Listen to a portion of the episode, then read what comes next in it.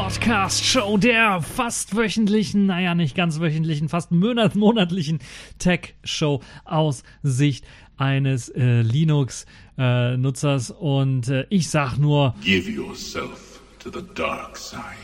Ich bin wieder zurück an meinem alten, äh, ja, Platz im Grunde genommen und äh, wieder nur der. Der eben hier aufnimmt. Und ich habe dann wunderbar die Möglichkeiten, mein äh, Soundboard wieder zu benutzen und äh, ja, eine alte Sau durchs Dorf zu treiben. Also ein Pferd, ja? Na, was denn sonst? Eine alte Wildsau? Auf dir kann ich ja nicht reiten, Junge. Was ist? Hä? Und das freut mich und ich hoffe, das freut euch genauso, denn ich habe wieder spannende Themen für euch vorbereitet. Zum einen wollen wir so ein bisschen zusammenfassen, was in den letzten Wochen so alles passiert ist im Open Source Bereich, aber natürlich auch im Technikbereich. Ich habe mich natürlich ein bisschen was mehr auf Open Source beschränkt. Es gab natürlich auch wieder viele Smartphone-Ankündigungen und äh, gab es Xiaomi mit ihrem äh, größten äh, Sensor äh, der für Smartphone jemals gebaut wurde und dann auch genutzt wurde für Smartphone. Und äh, der stammt gar nicht von Xiaomi, sondern von Samsung, interessanterweise, fast ein Zoll groß. Solche Geschichten gab es also auch, aber ich will mich nicht so sehr darauf beschränken, sondern ich möchte so ein bisschen andere Themen ansprechen, die so ein bisschen was mehr Linux-zentristisch sind, wie beispielsweise GNOME 40, das jetzt endlich erschienen ist. Und da wollen wir mal einen kurzen Überblick äh, uns verschaffen über die neuen Features und Funktionen. Wer GNOME 40 noch nicht gesehen hat, der kann sich auch ein Video anschauen, das ich da gemacht habe. Äh, auch eine interessante Sache. Dann haben wir noch, da ist er wieder und alle wollen ihn weghaben. Die Rede ist von Richard Stallman und ja, die, dieser kleine Spießrutenlauf jetzt mit der FSF und was das alles bedeutet für die Open Source und Free Software Welt. Denn das hat doch ein bisschen was eingeschlagen wie eine Bombe und äh, dann haben wir noch das Fairphone 2, das bekommt jetzt Android 9 Update. Was hat es denn damit eigentlich auf sich? Das wollen wir uns auch nochmal anschauen. Dann haben wir auch, und da will ich wieder doch zurück zu Smartphones kommen und zu Xiaomi, die haben nämlich ein günstiges, das günstigste, günstigste Fall-Smartphone herausgegeben, was es bisher gab. Und dann gab es noch ein neues Easter Egg, das entdeckt worden ist. Und äh, ja, das war so nach dem Motto. Sag mal, kennen wir uns nicht von früher? Bestimmt nicht. Ich bin nämlich nie Affenwärter im Zoo gewesen. Ein Easter Egg im alten Windows 95 wurde nämlich entdeckt. Und dann müssen wir leider sagen. Na ja doch. LG zieht sich aus dem Smartphone-Markt zurück. Und das ist so ein bisschen, ja, na, das ist so schade, würde ich mal sagen. Das ist so richtig, richtig schade. Und da kann man also wirklich nicht viel sagen zu, außer dass das schade ist. Dann haben wir noch KDE pflegt Qt 5 weiter. Also da wird es auch, glaube ich, ziemlich spannend, weil es gab doch da so ein bisschen, so ein bisschen ja das Problem mit, mit Qt 5 und äh, Qt 5 hat dann gesagt. Entschuldigung. Und dann hat KDE gesagt, okay, dann machen wir mal weiter und ja, wir schauen uns das auch nochmal genau an. Dann haben wir noch die Distro der Woche. Kategorien in dieser Woche habe ich auch wieder reingepackt. Das ist diesmal Alma äh, Linux. Und davon hat also, äh, hat mir jemand vorgeschlagen. Vielleicht würden die Gentlemen gern beginnen. Ja, selbstverständlich. Einem, Wir würden gern beginnen. ich verstehe. Dürfte ich Du vorschlagen? hörst mit dem Vorschlagen auf und bringst was zu fressen, sonst qualm's. Für den Gentleman und mich. Genau, dann wollen wir mal loslegen mit dem allerersten Thema, nämlich GNOME 40 ist jetzt erschienen vor einigen Wochen im Grunde genommen. Also schon März, glaube ich, Ende März ist es schon rausgekommen. Die neueste Version von GNOME 40 bringt eine der größten Änderungen mit sich, die wir bisher auf so einem Desktop gesehen haben. GNOME 3 hatte ja schon eine große Änderung im Bedienkonzept mitgebracht und GNOME 40 verfeinert jetzt dieses Bedienkonzept von GNOME 3 so ein bisschen. Und warum heißt es eigentlich GNOME 40? Ganz einfach, weil die wollten, eigentlich sind wir bei 339, sie wollten, oder bei 338, Egal, sie wollten eigentlich 340 machen, aber weil das so große Veränderungen mit sich bringt, haben sie gesagt, machen wir dann einfach das 3 vorne weg und lassen es einfach nur noch 40 nennen. Das ist so ein ähnliches, die haben was ähnliches getrunken wie bei SUSE, als SUSE damals mit der Version 42 rauskommt, wo sie sich auch gesagt haben, Na ja doch. eine gute Idee, ne? Und äh, ja, also das ist eben das, was die da vorhaben. Und das ist das, was mit eben der Versionsnummer gemeint ist. Die wollten auch nicht auf Version äh, 4.0 springen, weil aus, äh, ich weiß nicht aus welchen Gründen die das nicht machen wollten. Ähm, aber auf jeden Fall haben sie dann gesagt, okay, Na los doch. Make my day. Und das ist das, was GNOME 40 genau gemacht hat.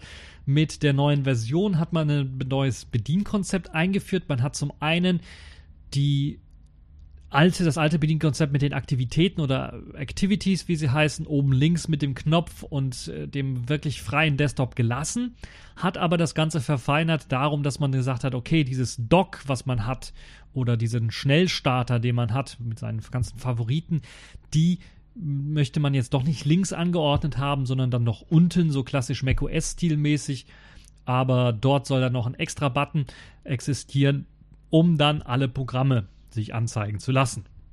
Man hat also ein bisschen etwas rumgetweakt und rumgetunt, hat dann auch die virtuellen Arbeitsflächen direkt mit eingebaut in Aktivitäten, so dass eben man die Möglichkeit hat, jetzt nicht nur die Aktivitäten an einem Rand irgendwie zu sehen, die verschiedenen Aktivitäten, also die verschiedenen Arbeitsflächen am Rand zu sehen, sondern die werden jetzt links und rechts neben der aktuellen Arbeitsfläche angezeigt und man kann dann einfach rüberwischen.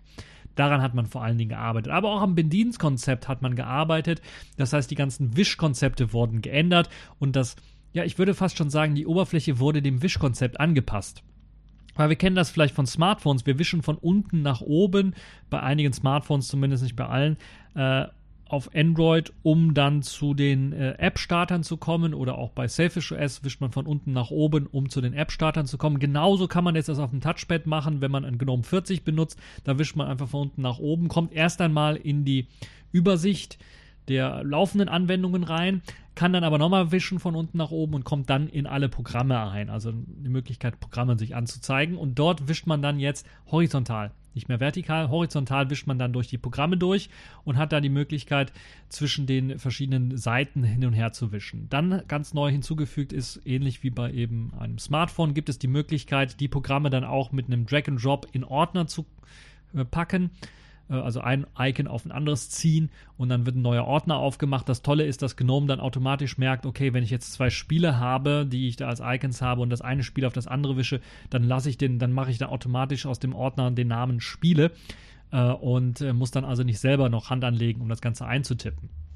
Das ist also eine schöne Sache. Dann auch die Arbeitsflächen, die werden dann, wenn ich in dieser Übersicht bin, oben angezeigt, als kleine Vorschaufenster. Und ich habe die Möglichkeit direkt zu sagen, okay, dieses Programm möchte ich auf dieser Arbeitsfläche starten. Also ziehe ich das Programm einfach auf diese Arbeitsfläche. Das ist auch sehr schön gemacht. Und dann Swipes, Swipe-Gesten auf einem Touchpad, gerade weil wir heutzutage fast alle mit dem Laptop rumsitzen. Ich sitze gerade an einem äh, ganz normalen ähm, Desktop-Computer. ja, und äh, dann ist eben äh, das nicht so direkt möglich. Es gibt dann Tastenkombinationen, die es einem möglich machen. Aber falls ihr an einem Laptop sitzt, habt ihr die Möglichkeit, mit drei Fingern einfach nach links oder rechts zu wischen, um zwischen den Arbeitsflächen herumzuwischen oder eben nach oben zu wischen, um sich die äh, Übersicht anzeigen zu lassen oder dann die Apps.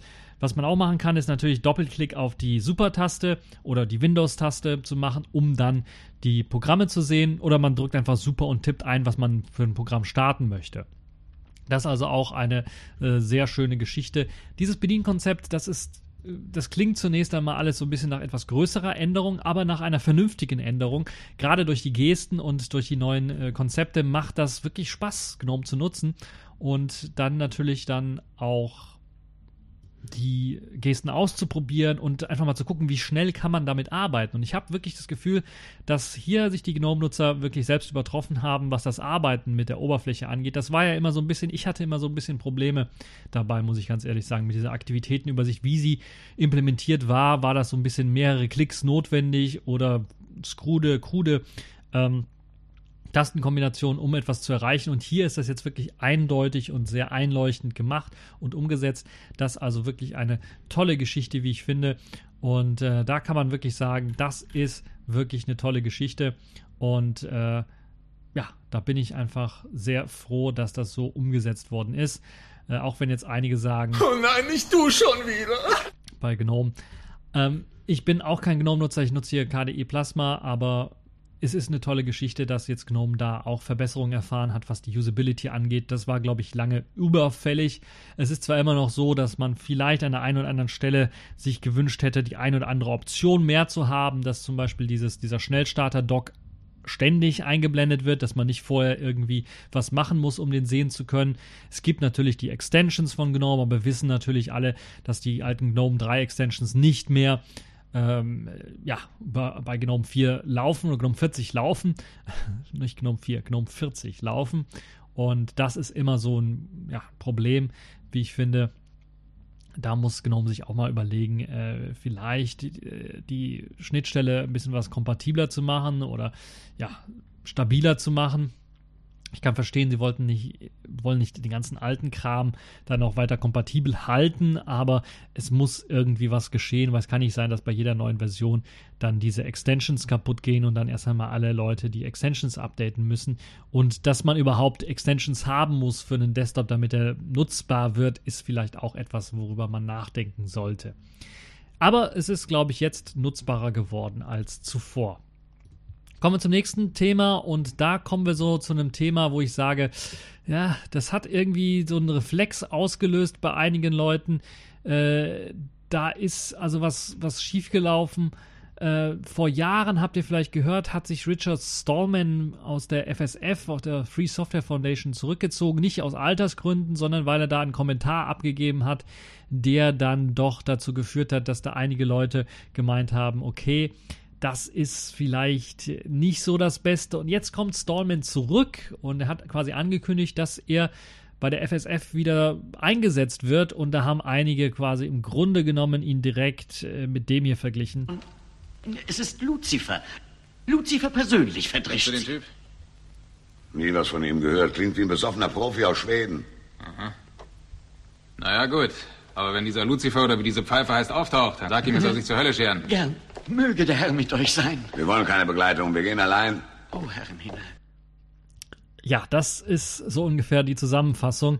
Die Mozilla und die GNOME Foundation haben einen Brief geschrieben mit einem lautstarken Protest, dass sie Richard Stallman nicht in der Free Software Foundation haben wollen, dass er zurücktreten soll und dass am besten der ganze Vorstand von der Free Software Foundation nochmal zurücktreten soll. Einige sind sogar jetzt aus der Free Software Foundation ausgetreten, um das Ganze äh, ja nochmal zu bekunden, weil eben äh, sie unzufrieden sind ähm, ich muss ganz ehrlich sagen, ich halte das für übertrieben. Klar, der Mann hat äh, seltsame Äußerungen getätigt, aber die sind im Rahmen der freien Meinungsäußerung möglich. Ne? Da kann man jetzt damit zufrieden sein oder auch nicht.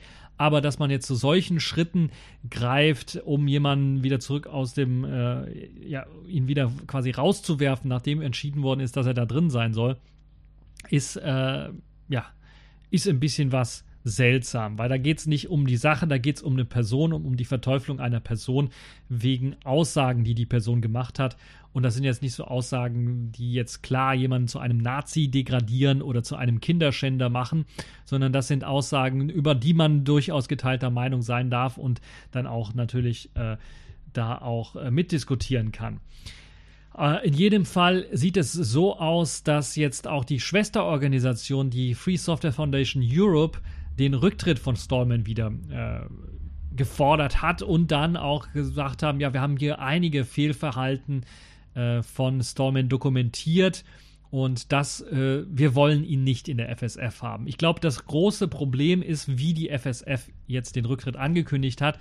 Ohne Diskussion wurde im Grunde genommen dann klammheimlich Stallman wieder reinstalliert, wie so ein bisschen ein Stück Software, was man reinstalliert.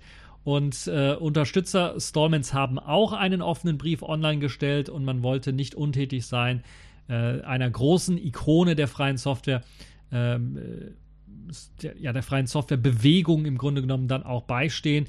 Ihn so persönlich auch anzugreifen, finden sie unfair. Ich glaube, das Hauptproblem hier an der ganzen Geschichte ist, die Person Richard Stallman war schon immer umstritten. Das ist nicht neu. Dass seine Aussagen sehr umstritten sind, ist auch nicht neu. Äh, aber das macht ihm ja, dass er vielleicht als Mensch vielleicht auch schwierig ist, was ich immer wieder gehört habe, ist auch nichts Neues. Aber das ist, glaube ich, nicht das Hauptproblem hier. Das Hauptproblem, wie ich finde, ist, wie die FSF das handgehabt hat. Das ist, glaube ich, das, der, der Kasus Knaxus. Und ich glaube, das KDE-Projekt, äh, die KDE-Community hat sich da gut äh, positioniert. Sie hat nicht dieses, dieses Bashing auf Richard Stallman losgetreten, sondern sie hat gesagt, dass der Prozess, wie die FSF damit umgegangen ist, ihn dann wieder einzusetzen, äh, das ist im Grunde genommen das, wo man kritisieren muss, wo man dran ähm, ja, Anstoß nehmen kann. Es geht nicht darum, äh, Richard Stallman wie eine alte Wildsau. Also ein Pferd, ja? Na, was denn sonst? Eine alte Wildsau? Auf dir kann ich ja nicht reiten, Junge. Was ist? Hä? Genau, also man kann eben nicht eine alte Wildsau durchs, durchs Dorf treiben. Da, darum geht es halt nicht, sondern es geht tatsächlich, wie die FSF damit umgegangen ist und Richard Stallman wieder eingesetzt hat. Stallman ist jetzt offiziell wieder eingesetzt worden äh, bei der FSF. Der FSF-Vorstand ist tatsächlich danach zurückgetreten, so wie ich das verstanden habe. Und es ist also noch eine sehr angespannte Situation, die dazu führt, dass viele dann der FSF den Rücken gekehrt haben und dass auch die Free Software Foundation Europe natürlich sehr, sehr enttäuscht ist, was das angeht. Aber ich muss ganz ehrlich sagen, das ist, glaube ich, äh, er war schon immer eine umstrittene Persönlichkeit. Da, also darum geht es nicht. Es geht einfach darum, dass die FSF nicht wirklich offen diskutiert hat und kommentiert hat, warum sie ihre Entscheidung so getroffen hat. Und als sie das gemacht haben, war es schon viel zu spät. Da war das Kind schon in den Brunnen gefallen. Und das ist natürlich eine schlechte Nachricht für die freie Softwarewelt, für die freie Softwarebewegung, weil äh, das kriegt man nicht mehr, also das, das geht nicht mehr. Das kann man nicht mehr reparieren. Da ist äh, zu viel in die Hose gegangen und äh, also, ich würde jetzt zwar sagen. Mach dir nicht in die Hose, du hast nur eine. Aber es ist halt eben ein bisschen was traurig, dass hier sich so zerstritten wurde. Wir machen mal weiter mit dem Fairphone 2. Das ist ja schon was älter, ist eigentlich schon fünf Jahre. Und ganz komisch und seltsamerweise hat das Fairphone immer noch viele Leute begeistert, auch in der Version 2. Und man hat sich jetzt gedacht, okay, wir hatten ja lange Update-Versprechen versprochen und das wollen wir jetzt einlösen. Und so haben die Macher von Fairphone jetzt ein drei Jahre altes Android 9 für ihr fünf Jahre altes Smartphone herausgegeben. Das ist zum einen eine gute Nachricht, das für einige, die dann sagen, okay, da kriege ich zumindest eine aktuelle äh, Android-Version, Versprechen eingehalten. Zum anderen ist das natürlich auch eine negative Nachricht, weil es ist drei Jahre alt. Klar, man hat da noch Sicherheitsupdates, die man bekommt, aber das ist, äh, kann man vielleicht noch ein Jahr mit leben und dann war es das im Grunde genommen. Und die Besonderheit zeigt sich erst im Nachhinein, wenn man überlegt, dass das Android 9 komplett in Eigenregie rausgegeben worden ist. Ich frage mich, warum hat man das in Eigenregie rausgeben müssen? Warum hat man nicht versucht, hier mit äh, CyanogenMod oder mit äh, CyanogenMod gibt es ja nicht, wie heißt das andere? Äh, also mit, mit, äh, mit anderen ROM-Herstellern zu arbeiten, um dieses Update zu machen. Fairphone hat ja dieses modulare Smartphone der zweiten Generation ähm, bereits schon im letzten Jahr mit einer Beta-Version von Android 9 ausgestattet und jetzt ist tatsächlich die, dieses Versprechen, diese Android-Version da rauszugeben, rausgekommen. Min, am 18. April ist das Ganze ausgerollt worden, in verschiedenen Wellen natürlich.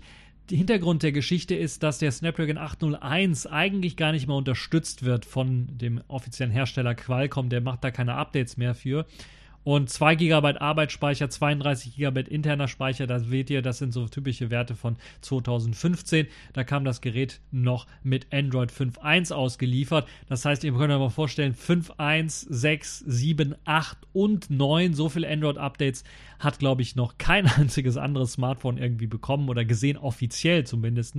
Und deshalb ist das, glaube ich, eine interessante Nachricht, das zu sehen. Es wird wahrscheinlich die letzte Version sein, aber fünf Jahre Updates rauszugeben und das dann auch in Eigenregie zu machen, auch wenn es jetzt ein bisschen was länger gedraut, gedauert hat, Android 9 darauf zu portieren, weil eben keine äh, Unterstützung auf offizieller Seite mehr existiert hat, ist, glaube ich, schon äh, eine sehr interessante Geschichte. Und ja, ich glaube, insgesamt wirft das auch ein gutes Licht auf die Fernphone-Entwicklung, auch wenn äh, jetzt hier äh, auf Android-Basis, Lineage OS beispielsweise, so heißen die, nicht Cyanical Mod, Lineage OS, äh, natürlich dann auch noch etwas äh, weiter oder mehr Pflege machen für eigene, einige Smartphones, ist es ja meistens so, dass man umflashen muss und das ist natürlich ein bisschen was ärgerlich. Es gibt aber natürlich auch jetzt mit dem Fairphone 3 die Möglichkeit, dann ein aktuelles Smartphone zu kaufen, was dann aktuellere Versionen hat, das dann wahrscheinlich dann auch neuere Versionen bekommen wird. Es gibt Alternativprojekte wie beispielsweise EOS, die auch lange Updates versprechen ohne Google Mobile Dienste. Da hängt es natürlich aber wirklich wieder von dem Treiber-Support ab und ob die Treiber dann auch noch die neue Android-Version unterstützen oder nicht. Und das ist immer so eine Sache, die schwierig ist, weil natürlich so ein Treiber erstmal für eine spezielle Kernel-Version entwickelt wurde und man meistens den Quellcode nicht hat und dann muss man entweder auf dem alten Kernel das System weiterlaufen lassen, hoffen, dass die neuen Android-Funktionen mit dem alten Kernel funktionieren. Aber wenn Android sagt, okay, wir haben jetzt äh, die und die Funktion, die braucht einen neuen Linux-Kernel, die braucht einen neuen Kernel, dann kann es natürlich äh, sein, dass das Ganze nicht mehr funktioniert. Und das muss man natürlich alles berücksichtigen. Und das ist das, was so schwierig war bei dem Fairphone 2 und der Weiterentwicklung. Deshalb eine kuriose Meldung auf der einen Seite, aber wenn man sich die Technik dahinter anschaut und dann sieht, dass da, da sehr viel Arbeit reingesteckt worden ist in das Fairphone 2, ich muss mir vorstellen, das Ganze kommt mit, ist fünf Jahre alt, das kommt sogar noch mit einem austauschbaren Akku daher, was natürlich auch ein besonderes Feature ist aus der Geschichte. Und der Snapdragon 801 ist ja auch wirklich schon ziemlich alt. Und äh, ja, ich bin also begeistert äh, davon, muss man ganz ehrlich sagen. Sie haben es geschafft, das Smartphone mit einer aktuellen Version auszustatten. Klar, da gibt es dann vielleicht hier und da Probleme mit Google-Diensten. Äh, und so weiter und so fort und der älteren, älteren, älteren Android-Version. Aber es wird ja aktuell noch unterstützt und kriegt auch Sicherheitsupdates. Das also eine gute Nachricht. Aber jetzt sollten sich Fairphone 2 Nutzer so langsam mal überlegen, vielleicht auf ein neueres Smartphone umzusteigen. Trotzdem eine gute Sache. Nachhaltigkeit ist also hier tatsächlich gegeben, anders als bei so manch anderem Smartphone-Hersteller, der das jahrelang vernachlässigt hat. Ja, jetzt kommen wir von einer interessanten Geschichte zu einer Innovation, würde ich mal sagen, die in den letzten Jahren doch schon ein bisschen was größer aufgeschlagen ist. Und das ist äh, die Möglichkeit, Displays zu falten und dann Smartphones draus zu bauen, die mit einem Faltdisplay daherkommen. Wir haben viele Ansätze gesehen. Mittlerweile haben sich alle darauf eingeschossen, dass es wohl Sinn macht, zum Schutz des Displays die Smartphones nach innen zu falten und nicht nach außen zu falten, so dass das äh, ja doch sehr empfindliche Display nach innen geschützt ist. Und bisher waren die immer auch in einer Preisliga, die ziemlich, ziemlich hoch äh, war und äh, wo der eine dann sagt, ähm, ich, ich bin ganz ruhig. Wir sind nun mal beide hier am Arsch der Welt. Und ich bringe dich jetzt noch nicht um, weil du später noch einige Mahlzeiten abgibst, falsch genießbar. Aber ich bleibe hier und du verziehst dich dahin. Und zwar so weit wie es geht. Pass auf, dass wir uns nicht nochmal über den Weg laufen. Der Ofen ist jetzt endgültig aus bei mir. Hast du das geschnallt? Das mit dem Ofen ist klar. Liegt einfach daran, dass der Preis ziemlich hoch war. Jetzt hat Xiaomi ein neues Smalt, ein Smalt-Smartphone.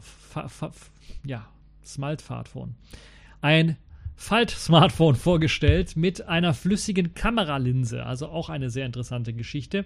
Gleich zwei Innovationen im einen. Naja, innovativ ist das Ganze nicht so ganz, sondern sie versuchen einfach den Preis zu drücken für Falt-Smartphones, indem sie äh, eben das Ganze massentauglich und günstiger vor allen Dingen auf den Markt bringen.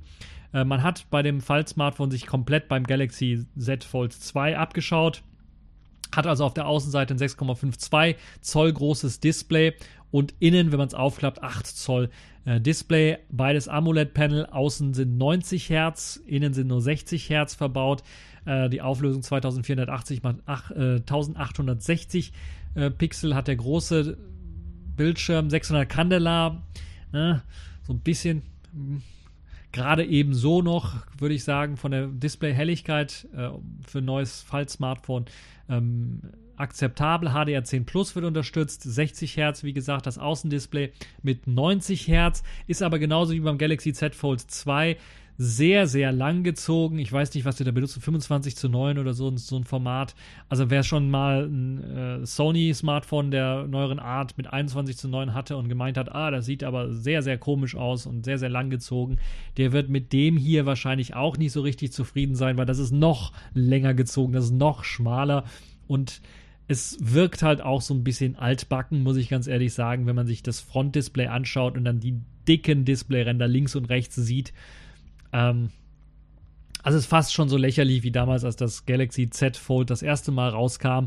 Klar, Innovationen in der Falltechnologie, aber es ist halt eben äh, ja nicht wirklich als Smartphone auf, auf dem Außendisplay wirklich nutzbar, weil eben viel Software einfach nicht für 25 zu 9 ausgelegt ist. Und das ist, glaube ich, das große Problem äh, von diesem Fall-Smartphone. Aber wer nach einem günstigeren Samsung Galaxy Z Fold 2 auf der Suche ist, der kann eben jetzt dieses Xiaomi Foldable äh, in die Hand nehmen. Das heißt Mix Fold. Äh, Xiaomi Mi Mix Fold, glaube ich, heißt der offizielle Name. Und es hat dann eben äh, vor allen Dingen preisgünstig äh, die Möglichkeit, doch Leute zu einem Falt-Smartphone zu bringen und es zumindest mal auszuprobieren. Die Falts bzw. das Scharnier selber soll 200.000 Faltvorgänge aushalten können. Es ist genauso fast aufgebaut wie das Samsung-eigene Faltsystem. Das heißt, man hat da doch eine, einen sehr großen Spalt, den man auch deutlich sehen kann, wenn man aufs Display schaut und nicht nur sehen, sondern natürlich auch fühlen kann.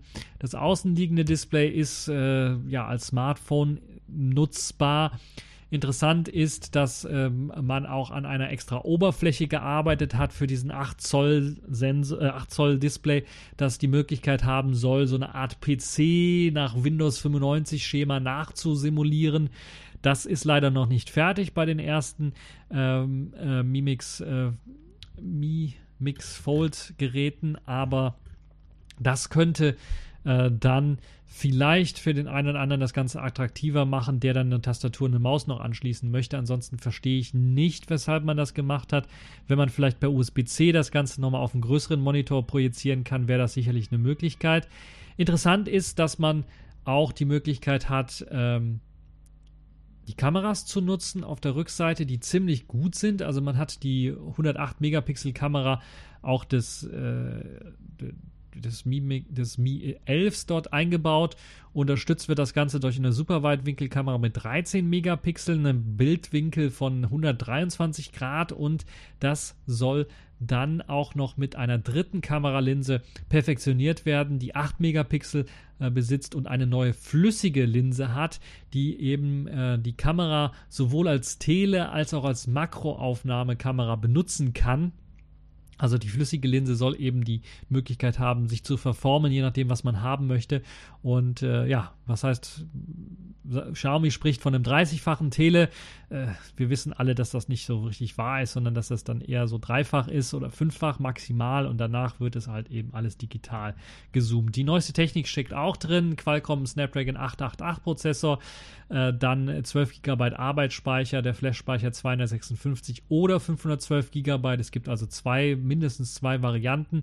Es gibt eine Sonderedition mit Keramik hinten 16 GB Arbeitsspeicher und 512 GB Flash-Speicher.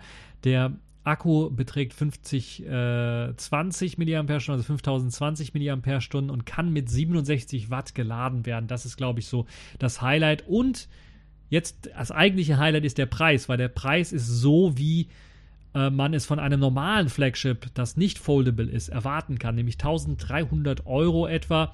Mit 256 GB wird das aktuell in China für 10.000 Yuan verkauft. Das sind also umgerechnet etwa 1.300 Euro. Die Variante mit 512 GB Arbeitsspeicher ist unwesentlich teuer mit 1.430 Euro. Und dann geht die Spezialversion mit Keramik, die kommt dann ähm, mit 1.700 Euro daher.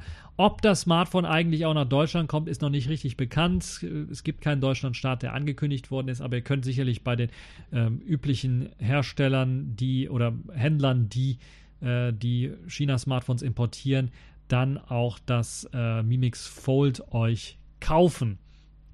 Das Mimix Fold hat die Besonderheit, dass es auf, der, auf dem aufgeklappten Front meines Wissens nach keine Kamera hat, äh, sondern eben nur auf der Rückseite dann die Kamera besitzt.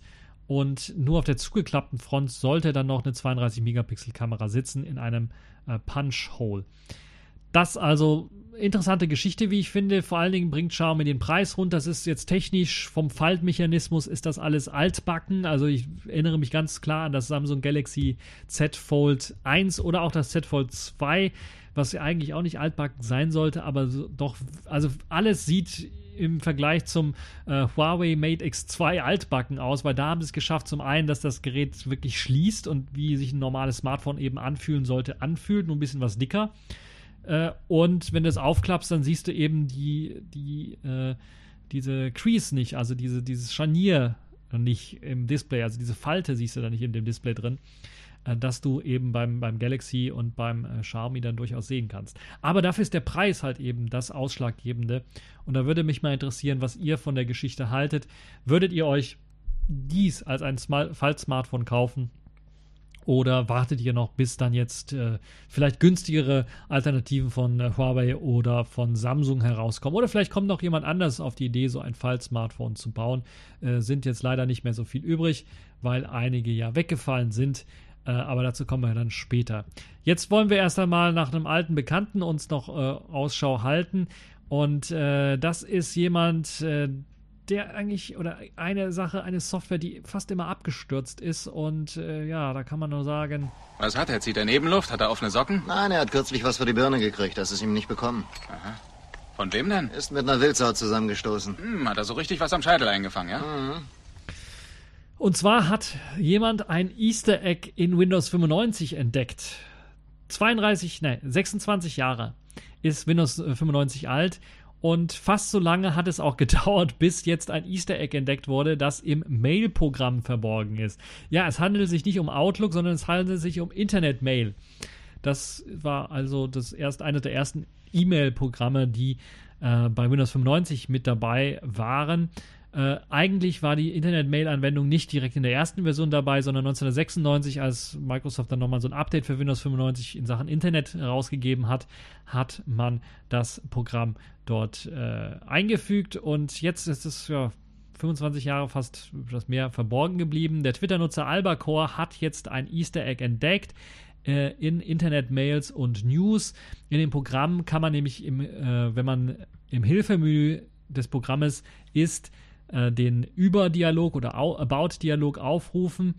Und äh, man muss dazu aber zunächst einmal die COM-CTL32 DLL-Dateien äh, Datei markieren im Dateimanager und dann über die Tastatur den Text More Timer an, eingeben und daraufhin erscheint dann in einem neuen Fenster ein Abspann mit dem Namen aller Entwickler, die das Programm eben entwickelt haben. Und der Entdecker hat auch geschrieben, es ist nie zu spät, Easter Eggs zu finden. Sie müssen dessen Infofenster öffnen, eine der Dateien auswählen und More-Timer eingeben.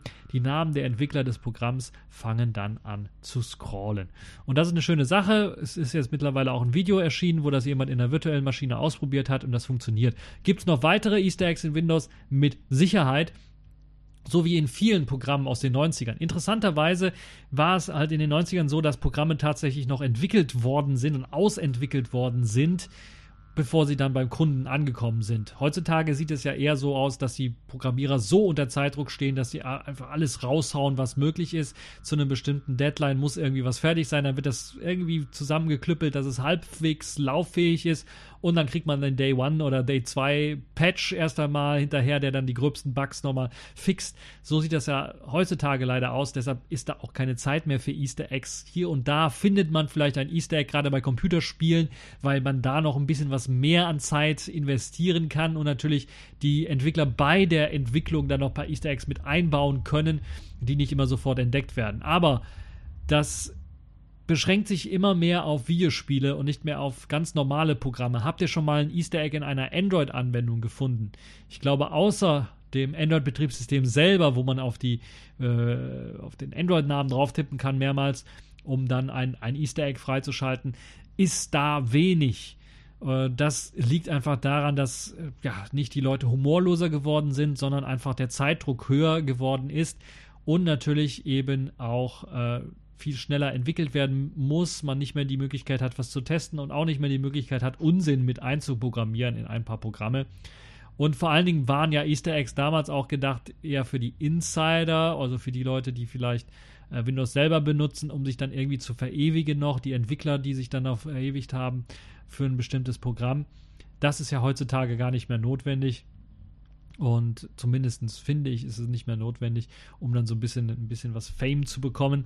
Äh, deshalb verschwindet das so immer größer und immer mehr von der Bildf äh, Bildfläche. Aber falls ich da falsch liege und ich vielleicht einfach nur zu unkreativ bin, die Easter Eggs zu finden, könnt ihr mir natürlich dann mal eine Liste schicken in aktuellen Programmen, äh, Linux, Windows oder macOS, wo es dann eben noch Easter Eggs zu finden gibt. Auch neue Programme, die eben noch Easter Eggs haben. Und äh, ja, ich habe, ich finde, das ist so eine aussterbende äh, ja, Kultur fast, die Easter Egg-Kultur. Apropos Sterben, äh, kommen wir mal so ein bisschen zu LG, weil die sind auch so ein bisschen. Äh, das klingt, als wenn du eine Dachrinne frisst. Das hat sich LG, LG wahrscheinlich auch gedacht und sie haben dann gesagt, okay, wir sind dann mal weg vom Fenster und sie sind nicht also komplett weg, aber vom Smartphone-Markt haben sie erstmal gesagt, äh, ja. Auf Wiedersehen! Auf zu winken, sonst bricht der Arm ab! So nach dem Motto. Und ja, LG ist also jetzt, hat sich zurückgezogen vom Smartphone-Markt. Das letzte Smartphone ist das LG Wing, das äh, ausziehbar oder ausrollbare Smartphone, was ja angekündigt wurde und auch mal gezeigt wurde in ein paar Videos, das kommt nicht mehr raus. Es gab ja auch einige, die schon zur Zertifizierung eingereicht waren, einige Smartphones und Gerüchte, die werden eingestampft, die kommen also gar nicht mehr raus. Das ist eine traurige Nachricht, weil damit ja die letzte große Bas eine, eine der letzten großen Bastionen von alten Smartphone-Herstellern äh, sich zurückzieht. 25 Jahre, glaube ich, oder mehr als 20 Jahre waren sie im Geschäft, was das angeht. Und ja, die hören jetzt auf. Naja gut, nach Verlust, Verlusten von äh, 900.000 im Jahr 2015 und jetzt im Jahr 2019, vor zwei Jahren 14,9 Millionen, kann man sich natürlich schon mal überlegen, ob man nicht irgendwie ja, den Beruf oder das Ganze äh, komplett einstampft. Der Markteinteil war zwar in einigen äh, Ländern und Regionen gar nicht schlecht, also man kann sagen, in den USA zum Beispiel waren sie an Platz 3. Ähm, der Smartphone-Hersteller Apple und Samsung waren nur vor ihnen, aber dem Rest der Welt hatten sie überhaupt nichts mehr zu sagen und es ist LGs Fehler auch so ein bisschen gewesen, die Märkte so aufzuteilen, wie sie aufgeteilt sind. In den USA waren sie sehr stark aktiv, haben da auch, so wie ich gehört habe, relativ regelmäßig Updates geliefert. Der Rest der Welt wurde komplett vernachlässigt. Also in Europa ist das letzte, wo ich mich erinnern kann, LG G7 und G8. Das wurde da so richtig gepusht. Dann kam das Velvet. Aber LG hatte immer das Problem, dass die eben äh, entweder zu spät dran waren oder zu teuer waren und die Geräte dann auch noch, also gerade vor allen Dingen in Europa war es meistens so in den letzten Jahren, dass in den USA das Gerät schon mehr als ein halbes Jahr auf den Markt kam, bevor es in Europa überhaupt kaufbar war. Ich erinnere mich zum Beispiel an das LG V60. Ist, ist das überhaupt, gab es das überhaupt zu kaufen in Deutschland? Es ist also sehr, sehr schwer. Dann Marketing ist auch wieder so eine Sache, die LG nicht so richtig konnte, auch nie gemacht hat, äh, habe ich so das Gefühl. Und hier in Europa, vor allen Dingen, wenn man dann ein Gerät gekauft hat, ähm, also es gab für jedes Land sogar eine eigene Update-Politik. Muss ich mir mal vorstellen, wenn ich eine LG G7, was ich hier habe, mit äh, Tim Mobile, das ist ein italienischer äh, Mobilbetreiber, habe, dann kann es manchmal sein, dass ich da ein Jahr warten musste, bis das Android 10 Update rauskam, im Vergleich zu Großbritannien, wo das Jahr vorher schon raus war. Das kann einfach nicht sein. Also die Update-Politik war unter aller Sau von LG, das muss man ganz deutlich sagen. Jetzt haben sie sich im letzten Jahr, haben sich ja neu aufgestellt mit dem LG Velvet und dem LG Wing und sie wollten ja immer so higher, also High-Class, höherpreisige Geräte bauen, auch mit dem Rollable und die dann vor allen Dingen mit äh, erstmal viel Geld kosten, aber auch mit Updates versorgt werden. Das hat bei dem Velvet, das ja mittlerweile als Mittelklasse-Gerät durchaus auch im 300-Euro-Bereich, zumindest für die 4G-Variante zu haben ist, durchaus funktioniert. Das ist, glaube ich, das am mit besten versorgte LG-Gerät ever, was Updates angeht. Da haben sie also so regelmäßig Updates rausgehauen, dass ich da wirklich also zufrieden mit sein kann. Auf jeden Fall. Ähm, das hat sich aber in den Jahren zuvor nicht so richtig durchgesetzt und deshalb gab es immer wieder das Abraten von LG-Smartphones, weil die mit veralteter Software auf den Markt kamen, die nie geupdatet worden ist oder zumindest in den zwei oder drei Jahren, wo man das Smartphone hat, äh, nie richtig geupdatet worden ist. Oder wenn so ein Android 12 rauskommt und da kommt gerade mal Android 11 als Update für LG-Smartphones, ist man so ein bisschen, fühlt man sich so ein bisschen veräppelt. Und das ist das, was äh, Probleme macht. Und das ist das, was LG immer noch als Problem hat, denn beispielsweise das LG Wing, ihr Spitzenklassen-Smartphone, soll erst in Q4 2020, äh, 2021 geupdatet werden auf Android 11. Dann ist Android 12 schon draußen. Das ist also meines Erachtens nach unter aller Sau. Das darf eigentlich so nicht sein. Und deshalb glaube ich, zu Recht stirbt LG da, weil sie es einfach nicht geschafft haben, die Software auf den auf den Markt zu bringen oder auf ak aktuell zu halten. Sie können einfach nicht mit der Konkurrenz mithalten, ganz einfach. Die sind in Sachen Software einfach, äh, was Updates angeht, auch Sicherheitsupdates weit, weit vorne. Und äh, das ist mein Hauptkritikpunkt an LG. Ich will keine Lobeslieder auf LG äh, singen, aber sie waren innovat äh, Innovationsmeister in vielen Sachen. Curved Displays beispielsweise oder selbstheilende ja, Plastikgehäuse. Ähm, äh, Ultraweitwinkel-Kameras äh, oder überhaupt zwei Sensoren auf, in einem Smartphone äh, hat LG alles äh, befeuert. Das LG Wing auch wieder ein netter Versuch, ein neues Konzept zu machen mit einem Gimbal-Smartphone mit zwei Displays äh, in einem T. Äh, dazu wird es auch demnächst ein Unboxing geben auf meinem YouTube-Kanal, da könnt ihr euch das Ganze anschauen. Oder ganz neu auch auf meinem Library- bzw. Odyssey-Kanal, da könnt ihr euch das Ganze auch anschauen äh, wer äh, das letzte große Smartphone von LG nochmal berücksichtigen möchte. Es gab viele Innovationen bei LG durchaus, aber LG hat immer viel versucht, es aber nie zu Ende entwickelt. Und so war es halt eben mit vielen Technologien, dass sie da. Es gab nur, glaube ich, den, den Quad-DAC, also dieses äh, Digital-Audio, äh, den Di Digital-Audio-Chip, den sie da hatten äh, wo sie Innovationsmeister waren, weil den haben sie in fast allen Smartphones eingebaut gehabt, außer jetzt dem LG Wing und dem Velvet, aber dem V60 und der ganzen V-Reihe noch und der G-Reihe dann teilweise auch, aber nicht immer und nicht in jeder Region, das auch dazu geführt hat, dass viele Leute verärgert waren, weil ich eine US-Variante vom G8 gekauft habe, habe ich einen Quad-DAC drin, habe ich eine deutsche Version vom G8 gekauft, war da nur ein popeliger äh, Qualcomm-DAC ähm, drin und kein Quad-DAC drin. Also, das wieder so eine, so eine andere Sache. Das, waren, das sind die Fehler, die LG gemacht hat, aber was sie gut gemacht haben, waren eben Sachen ausprobieren. Das ist das, was so ein bisschen in dem Smartphone-Markt fehlt oder gefehlt hat in den letzten Jahren, dass weniger Hersteller wirklich was gewagt haben auch. Ich erinnere mich an das G5, wo sie ein komplett modulares Smartphone gewagt haben. Das haben sie zwar relativ schnell eingestellt, das ist das Problem. Hätte LG viele dieser Dinge, die sie angefasst haben, äh, einfach mal weitergeführt und äh, ein bisschen was längeren Atem gehabt bei den Ideen. Bei dem, bei dem, wenn sie das Konzept weiterentwickeln vom G5, die Modularität weiter behalten beim G6 und die Module, Module kompatibel gehalten fürs G7 und so weiter und so fort, da wäre vielleicht was Interessantes draus geworden. Aber so ist es halt, also so ist es halt immer, sie kommen mit neuen Ideen. Die ersten Produkte mit diesen Ideen, die sie auf den Markt werfen, sind halt eben, die können halt nicht eben perfekt sein. Da bräuchte es eine zweite äh, Generation, aber LG hat immer wieder neu angefangen. Und äh, nur beim G7 auf G8 oder von G6, G7, G8, da sind sie relativ gleich geblieben, haben weniger Innovationen in ihre Smartphones hineingesteckt. Also von G7 auf G8 ist, glaube ich, nur dieser, dieser Venen-Handsensor und der 3D Time-of-Flight-Sensor auf der Vorderseite übrig geblieben als wirkliche Innovation. Ein bisschen was weiterentwickelt haben sie an ihrem Boombox-Speaker, aber das war es im Grunde genommen auch schon, was LG da an Innovation reingesteckt hat. Ähm, ich weiß es nicht. Also LG hat es nicht geschafft, ihre Smartphones äh, ordentlich zu verkaufen. Das liegt vor allen Dingen, glaube ich, daran, nicht nur, dass sie das Marketing vergeigt haben, sondern dass sie nicht konsequent gearbeitet haben und gesagt haben, okay, wir stellen ein Smartphone her und das wird weltweit verkauft oder wir stellen ein Smartphone her und dann gibt es vielleicht unterschiedliche Bänder für dieses und dieses, jenes Land, aber nicht große Hardwareänderungen für jedes Land machen und die dann dazu führen, dass das Release für ein Land ein halbes Jahr später ist. Das interessiert keinen in Europa, wenn ein neues LG-Smartphone rauskommt, weil es nicht verfügbar ist. Äh, oder man ein halbes Jahr warten muss und dann fehlen die Hälfte der Features, die in dem Smartphone in den USA zumindest äh, meistens drinsteckt. Ja, das hat dazu geführt, dass äh, LG so ein bisschen ja, hinten durchgefallen ist.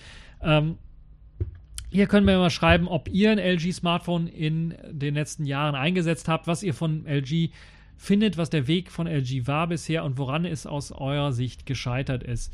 äh, was LG ist. Ich finde es schade, es ist ein weiterer Konkurrent, der weg ist, der vor allen Dingen Innovationen mit reingebracht hat, die natürlich viele dazu bewegt haben, diese Innovationen aufzugreifen und dann zu perfektionieren, auszuentwickeln. Das, was LG meistens nicht geschafft hat. Außer beim Quad-Duck, glaube ich. Nun ja, das äh, also LG. Wir sagen bye bye LG.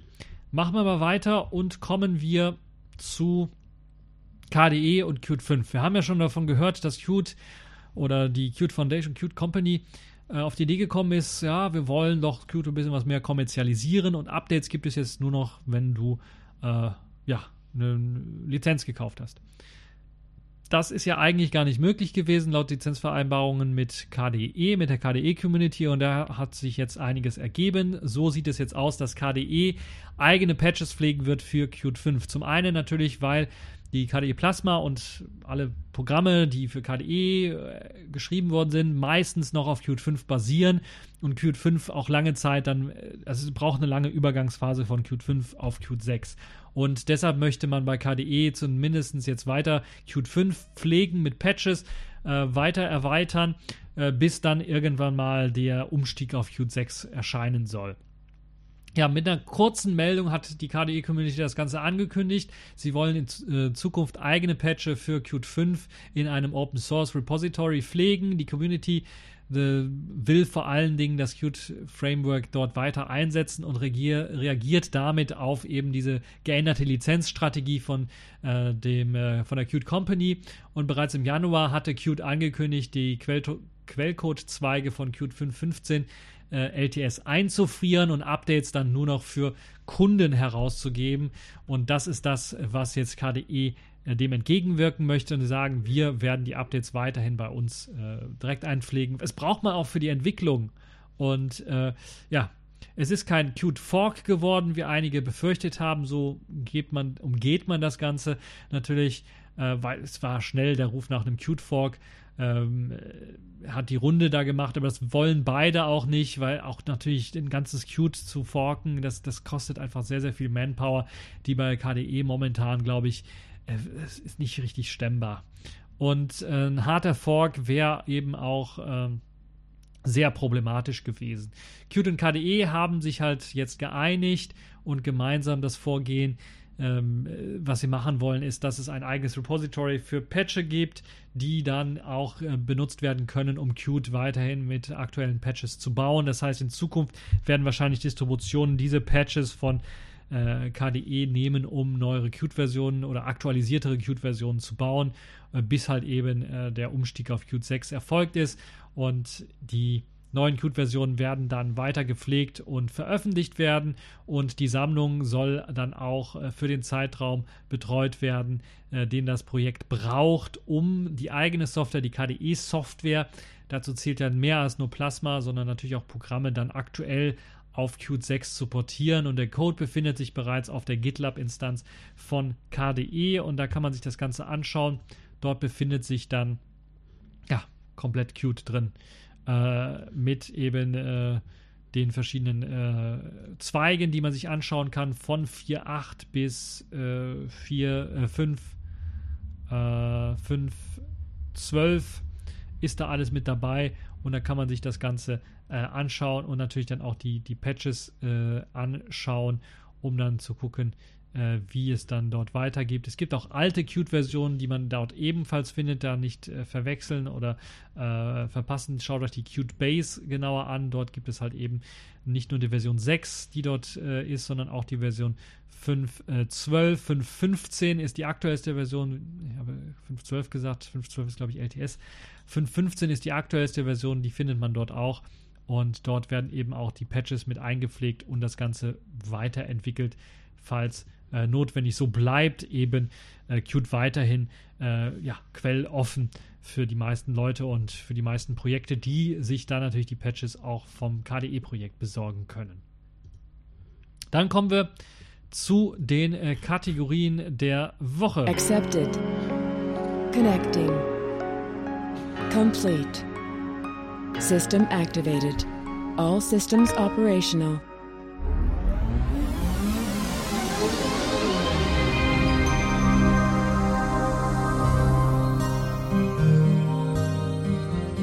Ja, habt ihr schon mal was von Alma Linux gehört? Wahrscheinlich nicht, habe ich mir so gedacht, aber ihr habt von CentOS gehört. Und ich hatte ja schon mal davon berichtet, dass CentOS so ein klein bisschen tot ist, zumindest das alte Konzept von CentOS gestorben ist. Und das haben sich einige Community-Mitglieder nicht gefallen lassen, haben gesagt, wir wollen dieses Konzept, was CentOS ursprünglich ausgemacht hat, weiter verfolgen. Und sie haben jetzt den inoffiziellen CentOS-Nachfolger Alma Linux fertiggestellt und eine neue Verwaltungsstruktur fertiggestellt. Die Version Alma Linux 8.3 stellt Cloud Linux, das ist die, die der Hersteller davon, äh, stellt damit die erste Version seines CentOS Ersatzes vor und die Betreuung dieses ganzen Projektes soll eben unter der neuen Verwaltungsstruktur einer Foundation, einer Stiftung dann ablaufen. Also Cloud Linux OS, das ist ein Hosting-Anbieter, der hat eben eine für sich zugeschnittene CentOS basierende Linux-Distribution, die nennt sich Cloud Linux. Und jetzt haben sie die erste stabile Version eines äh, CentOS-Nachfolgers Alma Linux freigegeben in Version 8.3, binärkompatibel zu Red Hat Enterprise Linux 8. Und ausgelöst wurde das Ganze eben durch die Ankündigung Red Hats CentOS, äh, CentOS ab Ende des äh, Jahres 2021 dann ohne feste Versionszyklen nur noch als Rolling Release vorzuführen. Und das hat eben so viel Unmut äh, gesorgt, für so viel Unmut gesorgt, dass jetzt eben das entwickelt worden ist von der Community für die Community. Also Red Hat hat ja CentOS vorher ein bisschen was ähm, ja, freien Lauf gelassen, nachdem sie es gekauft haben. Aber das hat nicht lange gedauert, bis halt eben das nicht mehr so frei ist. Alma Linux 8.3, und das war eigentlich auch von vornherein klar, als sie es gekauft haben, aber zumindest für mich war es klar, äh, dass da äh, das nicht gut ausgehen kann. Beherrscht in der Alma Linux äh, 8.3 beherrscht in der Version äh, natürlich dann Secure Boot und lässt sich auch als AWS oder VMware-Umgebung einsetzen. Und zur Erleichterung des Umstiegs von vorhandenen CentOS-Installationen haben die Entwickler mit Alma Linux Deploy ein Migrationsskript gebaut, das Alma Linux als direkter Ersatz dienen kann für CentOS. Eine GitHub-Seite fasst dann auch den Quellcode zum Download zusammen und im Wiki gibt es dann noch weitere ähm, Möglichkeiten, sich das durchzulesen, wie man das Ganze umbaut oder wie man umsteigt von CentOS auf Alma Linux. Und die Weiterentwicklung soll dann in Zusammenarbeit mit der Community erfolgen. Und Alma Linux Open Source Foundation wurde ins Leben gerufen, um eben mit einer Million US-Dollar jährlich Unterstützung dann die ja, den, den CentOS, inoffiziellen CentOS-Nachfolger weiter zu pflegen. Der Community Manager Jack Abotol hat die Rolle zehn Jahre lang bei Fedora innegehalten. Der soll jetzt bei Alma Linux äh, zur Seite stehen. Und äh, dann gibt es auch noch Jesse Asklund von cPanel und äh, Simon Phipps, der Open Source Verfechter und der ehemalige Präsident äh, von OSI. Und eine ganze Reihe von weiteren Persönlichkeiten sind eben mit dabei und wollen Alma Linux weiter unterstützen. Neben Alma Linux steht mit dem CentOS-Gründer Gregor Kurzer äh, auch noch eine weitere Linux-Distribution als inoffizieller Nachfolger für äh, CentOS äh, da, nämlich Rocky Linux, also ein weiterer Nachfolger, der ist schon in den Startlöchern. Das Projekt soll laut dem Blog-Eintrag von ihm äh, den ersten Release-Kandidaten für das zweite Quartal 2021 ankündigen. Das wird also ziemlich interessant, wenn wir jetzt hier mehrere inoffizielle Nachfolger von CentOS haben, die alle selber die Möglichkeit bieten, das ist äh, vielleicht das Gute für Leute, die CentOS aktuell einsetzen und nicht mehr wissen, was wollen wir machen jetzt Ende des Jahres. Da werden einige äh, Alternativen aufpoppen. Alma Linux, Rocky Linux und vielleicht noch eine weitere Linux-Distribution oder vielleicht auch CentOS selber in der Rolling-Version, die als Alternative bereitstehen. Äh, und da muss man sich also keine großen Sorgen machen. So, das war es jetzt auch für diese TechView Podcast Show. Ein bisschen was länger geworden, glaube ich als äh, ihr das so gewohnt seid. Ähm, es gab halt einfach viele Themen zu besprechen, die in den letzten Wochen angefallen sind. Nichtsdestotrotz hoffe ich, dass es euch gefallen hat. Selfish der Woche habe ich leider nicht für die Leute, die sich dafür interessieren. Ich kann nur kurz mal sagen, dass jetzt da das Sonic Xperia äh, 10 Mark III vorgestellt worden ist, das Xperia 10 Mark II, falls ihr es günstig irgendwo bekommen könnt, Holt es euch, das wird das neue Selfish OS-Device mit, das erste Selfish OS-Device mit komplett nativer 64-Bit-Unterstützung. Also auf jeden Fall sehr lohnenswert. Das war's für diese TechView Podcast Show. Ich hoffe, es hat euch gefallen und bis zur nächsten Show.